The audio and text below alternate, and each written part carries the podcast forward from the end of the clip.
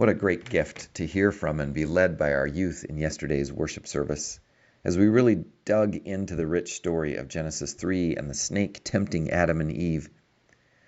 But I wanted to focus today's devotion on what might have seemed like a strange word from Jesus in our gospel.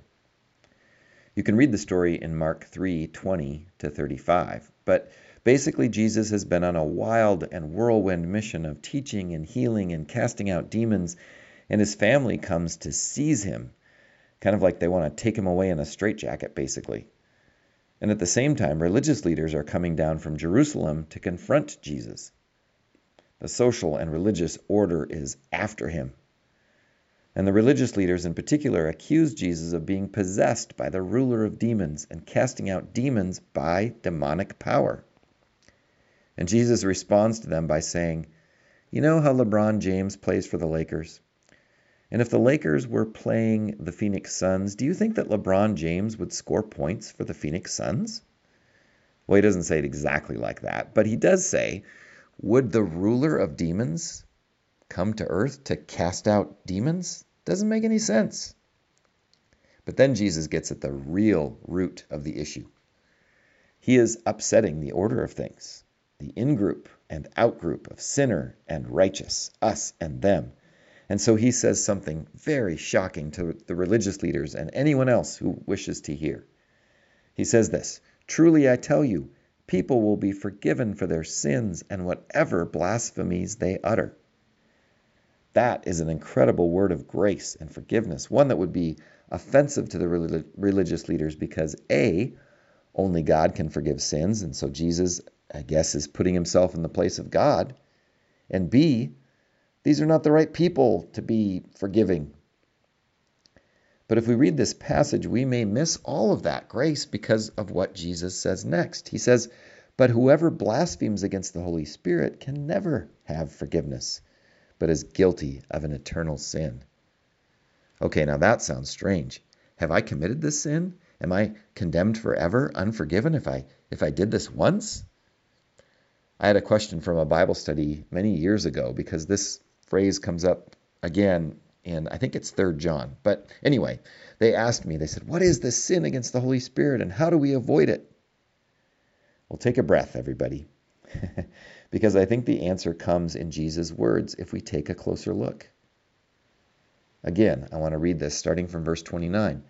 Jesus says, But whoever blasphemes against the Holy Spirit can never have forgiveness, but is guilty of an eternal sin. For they had said, he has an unclean spirit. Now, this eternal sin, calling it that, is kind of makes it sound very grave, and indeed it is. Let's not forget that. But Jesus is just naming the consequence of not seeing him for who he is. Notice he says that they will not have forgiveness. This word means to experience a state or, or to, to a condition of being.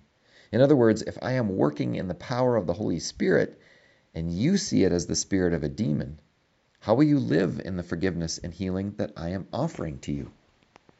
Their sin against the Holy Spirit is them saying, Jesus has an unclean spirit. That's it. Let me put it another way.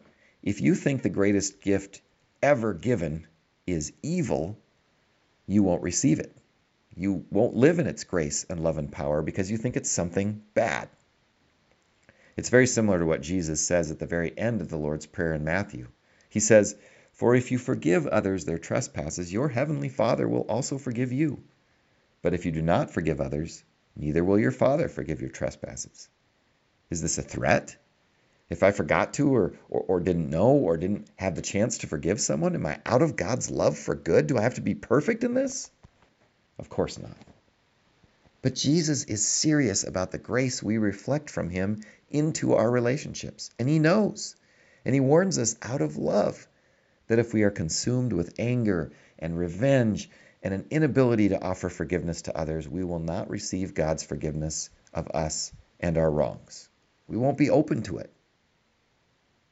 But, oh, the love, oh, the joy, oh, the unending grace of God's kingdom that gives to us abundantly when Jesus speaks to us with this gift and says, Truly I tell you, people will be forgiven for their sins and whatever blasphemies they utter. They will be set free.